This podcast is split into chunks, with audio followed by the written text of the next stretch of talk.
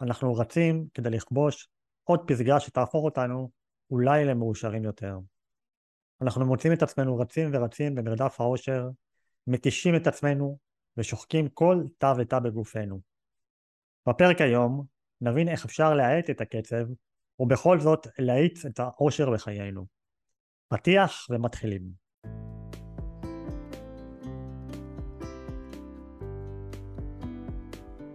מכירים את הימים או התקופות האלו, בהם אנחנו חווים קושי או אתגר בחיים שלנו? אלו אותם הרגעים בהם לא ממש ברור איך נוכל להמשיך הלאה. אז אנחנו מסתכלים מסביב, ולא כל כך מצליחים להבין איך יכול להיות שאנשים אחרים צולחים קשיים ואתגרים לא פשוטים בחיים שלהם, בעוד שאנחנו תקועים. אנחנו מסתכלים עליהם ואומרים לעצמנו, כזה אני רוצה. בשיחה קצרה בכל פרק נשתף בכלים, תובנות ותפיסות שעזרו ועוזרים לנו להתמודד, להתקדם ולהצליח. גם כאשר לא הכל הולך בדיוק כמו שתכננו. שי רלר נפצע בתאונת דרכים בנפאל, ונותר משותק כמעט לחלוטין מהצוואר ומטה. הוא מנטור לצליחת אתגרים, מרצה, מלווה אישי ב-NLP ויוצר תוכן. ריקי גולן נולדה עם שיתוק מוחין, וכיום היא אם לשניים, רב סרן במילואים, מרצה, מאמנת להשגת מטרות והתגברות על אתגרים. יאללה, האזנה נעימה. מתחילים. טוב ריקי, האמת שרציתי לשאול אותך שאלה שהרבה זמן אני מתחבט בה. כנראה לא רק אני מתחבט בה, כנראה מיליוני או מיליארדי אנשים סביב העולם מתחבטים בשאלה הזאת בשלב כזה או אחר בחיים שלהם. זאת שאלה קצת גדולה, אז תהיה מוכנה. רציתי לדעת מבחינתך, מהו אושר? וואו, זאת באמת שאלה ענקית. אני חושבת שקודם כל אין באמת דבר כזה אושר שהוא איזה מצב קיומי. יש רגעים של אושר. אני תמיד הולכת עם השיר של משינה, שלח לי מלאך, יש שם קטע כזה שאומרים, ולפעמים הכל נראה אותו דבר, ולפעמים יש רגע מאושר. כן, ובעיניי זה החיים, כאילו, מי שמצפה שהאושר יהיה את זה, זהו, הגעתי לפסגה ועכשיו אני מאושר, כי לא, ישגתי את זה משהו, אז הוא תמיד יהיה לא מאושר. נכון, האמת שזה יפה שהגעת כאילו בדיוק לשם, כי אמרנו בעצם מהו אושר וישר הגענו למה הוא לא. אני חושב שזו דרך טובה מאוד להתחיל את השיחה הזאת,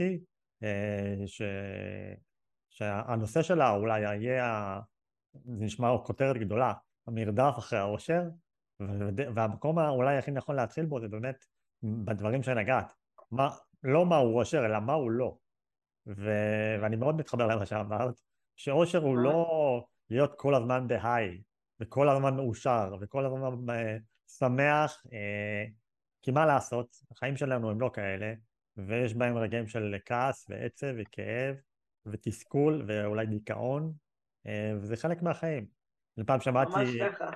אני פעם שמעתי את דוקטור טל בן שחר, שהוא מה שנקרא מומחה לפסיכולוגיה חיובית, הוא כותב ספרים על אושר, והוא אומר שיש בעצם רק שני סוגים של אנשים שלא חווים כאב או צער או קושי או דיכאון, אחד זה פסיכופטים ושתיים זה אנשים שהם מתים.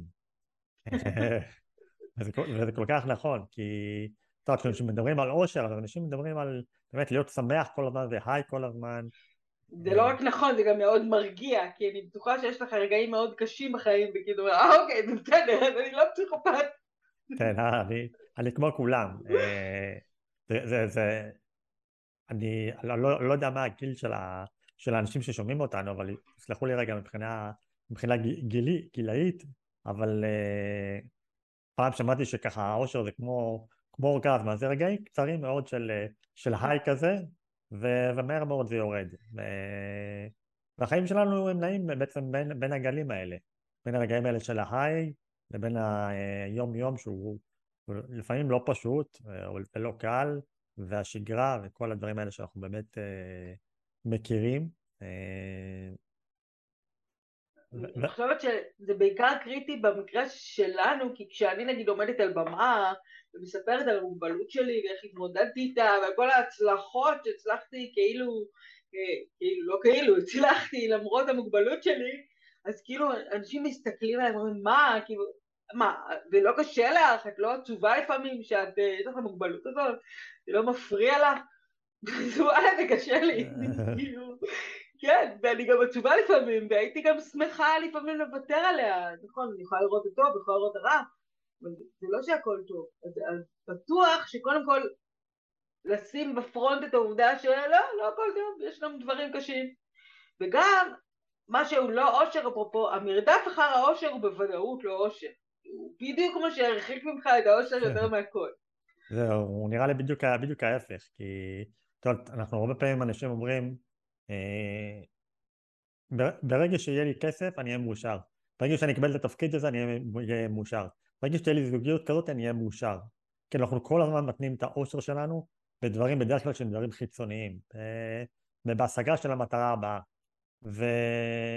ווואלה, זה מגיע, ואנחנו באמת מאושרים, יש פרץ של אנרגיה חיובית וטובה, ואז לאט לאט הכל נרגע, כי אלה החיים, ואז אנחנו, יש, אתה יודע, כמו נגיד כוכב רוק, שכל החיים שלו הוא רוצה לפרוץ, ולהגיע לקהלים גדולים, ולהופיע לבמות הכי גדולות, והוא אומר, כשאני אגיע לשם, אני אהיה מאושר, ואז הוא מגיע לשם, ועוברת חצי שנה,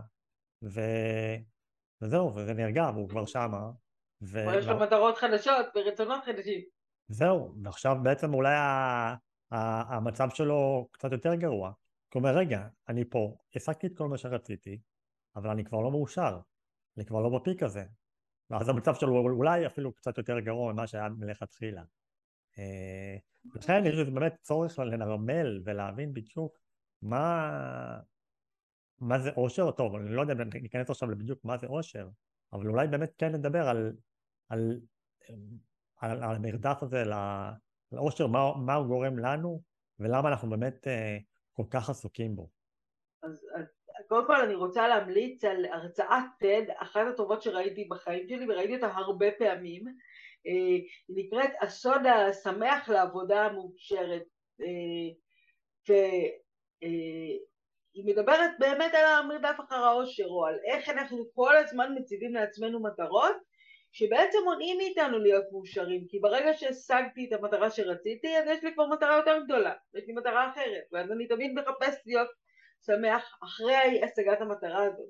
אני לא מזמן קניתי אוטו חדש, ואז יש את הרגעים האלה שאתה נורא מתרגש שאתה נוסע עם אוטו חדש, נכון? אתה נוסע לאט, ואתה נזהר לא לדפוק אותו. לא מוריד את הניילונים. כן, בדיוק. ואז דפקתי את האוטו, כאילו, הוא כבר לא חדש. ומהר מאוד אתה עובר לנסוע רגיל, אתה לא יכול לנסוע 50 ועכשיו ועד בכלל. כי פשוט אתה מתרגל לרעיון הזה. אז בעצם המחשבה שלי שהאושר הוא דווקא בנקודות שאתה לא מחפש אותו, הוא דווקא ברגעים הכי קטנים, הכי כביכול בנאליים, שלא צריך הרבה כסף בשביל לחוות אותם, ולא צריך איזה הצלחה מטורפת כדי לחוות אותם.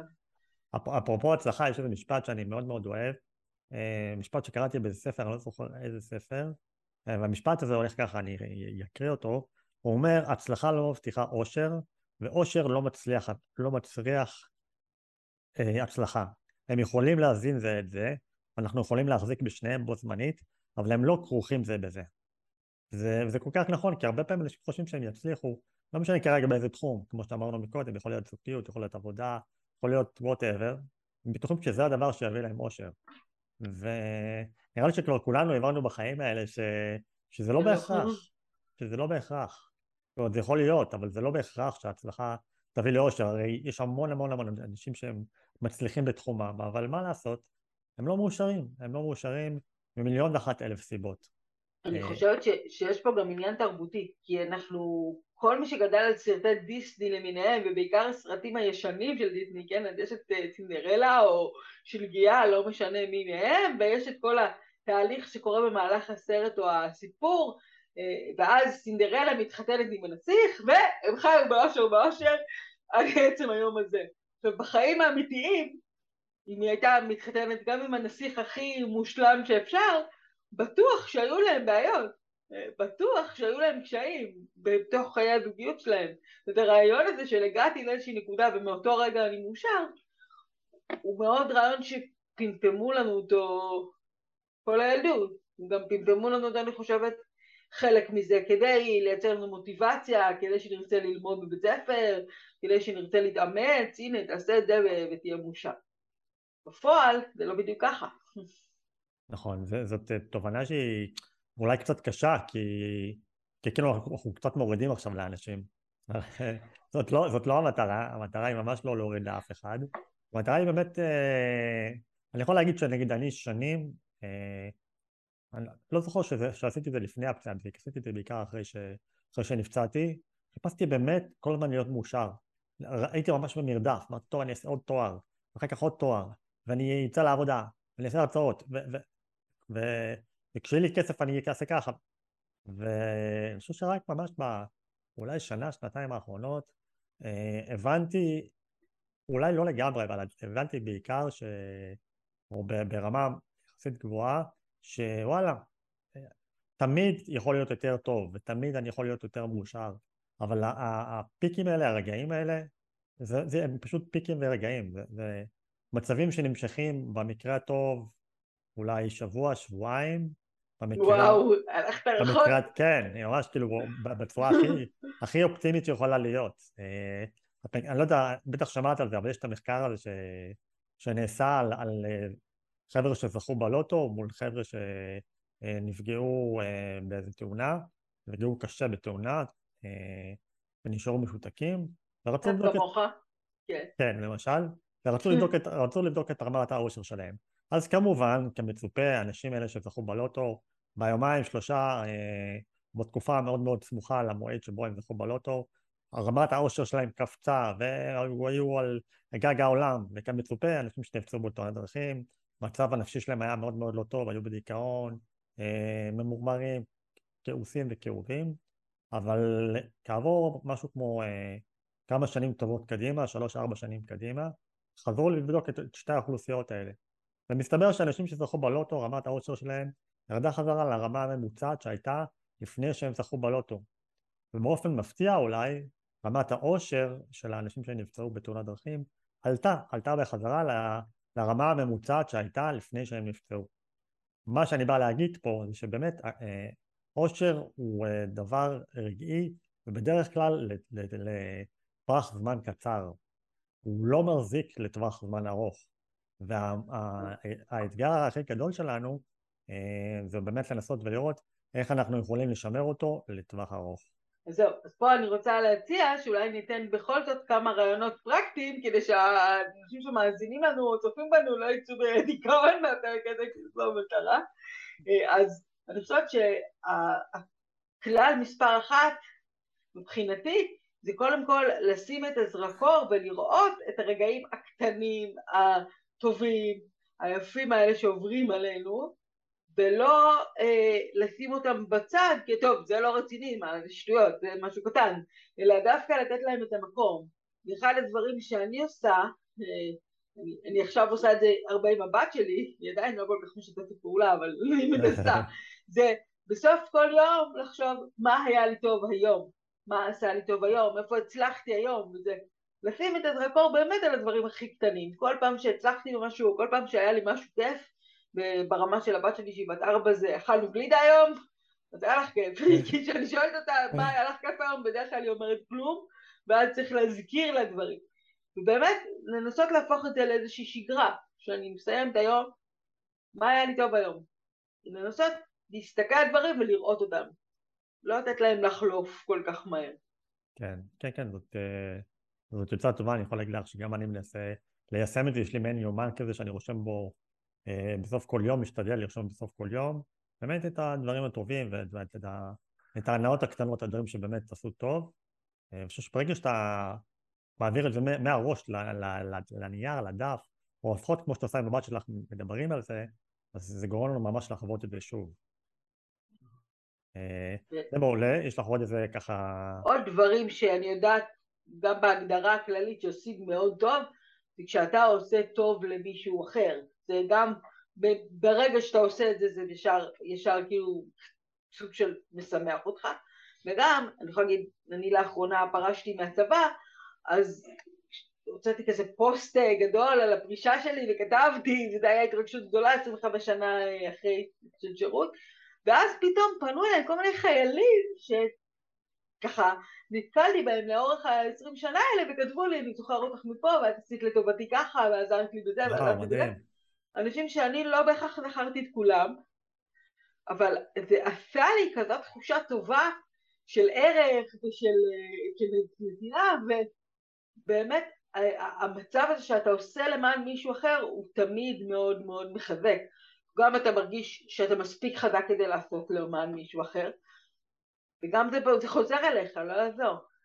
זה כל כך נכון, זה נוגע אולי בנקודה, אני חושב שמבחינתי לפחות, הכי קשורה לאושר ולמרדף אחרי אושר, וזה משמעות. אתה פתאום מרגיש אדם משמעותי, אתה מרגיש את התכלית שלך, אתה מרגיש שיש לך שליחות בעולם הזה. אתה פועל למען מטרה שהיא הרבה יותר גדולה מהדברים היומיומיים, היא להשיג עוד, לקנות בית או לקנות אוטו, או לא יודע מה, להתעצבן על משהו כזה או אחר. וברגע שאנחנו פועלים למען מטרה שהיא גם עושה לנו טוב, גם עושה לאחרים טוב,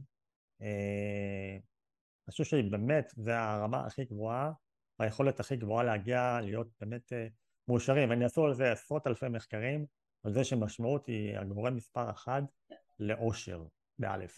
אני חושבת שזה גם מאוד מתחבר למה שאנחנו עושים, נגיד בהרצאות שלנו, וגם בעבודה הפרטנית שלנו, כל אחד, כי בסוף, כשאתה עומד על במה, אתה מספר את הסיפור שלך, עומד, יושב, לא משנה, מספר את הסיפור שלך, ואתה מרגיש שזה עושה משהו בצד השני. יש אימפקט, יש לזה השלכה והשפעה על הצד השני, שנותנת לו זווית ראייה, שמשנה לו איזושהי הסתכלות בחיים, אז זה לא רק באתי עשיתי את ההרצאה שלי, יופי, גם נכנס לי קצת כסף לעסק שזה נחמד, אלא עשיתי פה משהו בעל משמעות לאנשים אחרים, זה פידבק די מיידי באמת אומרת האלה, וזה מאוד מאוד כיף, וזה הולך איתך אחר כך, התחושה הזאת שאתה עושה לאנשים שינוי בחיים. נכון, טוב, את אומרת זה כל כך נכון, אבל בטח מי שמקשיב לנו, צופה בנו, אומר לעצמו, בסדר, אני לא מרצה, ואני בכלל מפחד לעמוד מול קהל, ומדברים פה על משמעות, וזה מאוד יפה וזה גדול, אבל מה תכלס אני יכול לעשות? אז אני חושב שכל אחד צריך לקחת עם עצמו כמה דקות ולחשוב באמת, מה הדבר שהוא עושה לו טוב, מה הדבר שהוא יכול לעשות טוב לאנשים אחרים, ומשם לצאת. לפעמים זה לוקח קצת מה, לפעמים צריך לעשות ולראות שזה לא מתאים ולשנות כיוון, אבל החיפוש הזה, שם זה צריך להתחיל. אני אגיד עוד משהו, זה גם...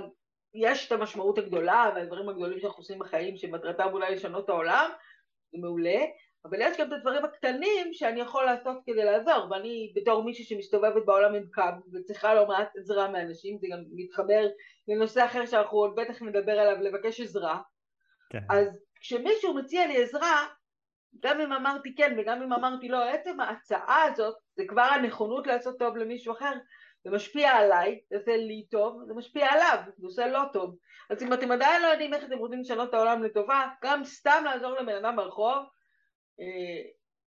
יכול להיות משהו טוב שתעשו וישפר לכם את רמת האושר. מדהים, נכון, נכון, נכון. זה כל כך נכון.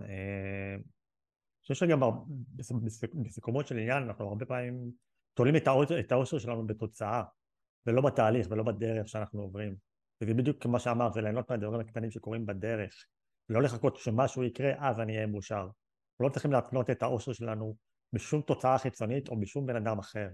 אנחנו בעצם אלו שאחראים על האושר שלנו, ואנחנו צריכים באמת להתחבר לנקודות האלה שדיברנו עליהן, על המשמעות ועל העשייה ועל ההנאות הקטנות של החיים.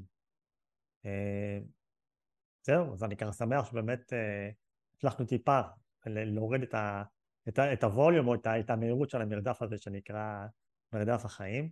יש עוד איזה משהו שככה היית רוצה, לפני שאנחנו סוגרים, לשתף את האנשים שמקשיבים? כן, אני לא רוצה לדבר על משהו ששמעתי, אני לא אדייק פה במספרים, אבל אני יכולה להגיד שבמחקרים הוכח שלפחות 40% מהאושר שלנו הוא תלוי בידיים שלנו. יש חלק שהוא גנטי, הוא חלק קטן יחסית, יש חלק שהוא מה שנקרא נסיבות החיים, ויש חלק שבלי קשר לנסיבות החיים, תלוי בנו, בהסתכלות שלנו, בדרך שלנו לראות את הדברים, והוא חלק די גדול. אז אם בתחילת השיחה דיכנו את כולם ואמרנו האושר זה מין דבר כזה שאי אפשר להגיע אליו וזה, אז הנה פה, יש פה איזשהו משהו אופטימי לסיום. חלק גדול בשאלה אם תהיו מאושרים או לא תלוי בכם, וזה גם איזשהו מסר כלפי הסביבה, כי אם אני עושה את זה כלפי עצמי, אז אני גם מעביר את זה הלאה למי שנמצא לידי, ואני בעצם מראה שהיא דוגמה אישית לאחרים. נגמר, נגמר, זה ממש נכון. ממש ממש נכון. תרצה ברשותך לסיים בציטוט של רובין שרמה, הבחור ההוא שכתב את הנזיר שמכר את הפרארי שלו, והוא כותב ככה: האושר אינו מקום אליו מגיעים, זהו מצב פנימי שיוצרים. וזה מתחבר בדיוק לנקודה האחרונה שנגעת בה, וזה סוגר לנו ככה יפה מאוד את הפרק. אז ריקי, תודה רבה. תודה, ושנהיה מאושרים.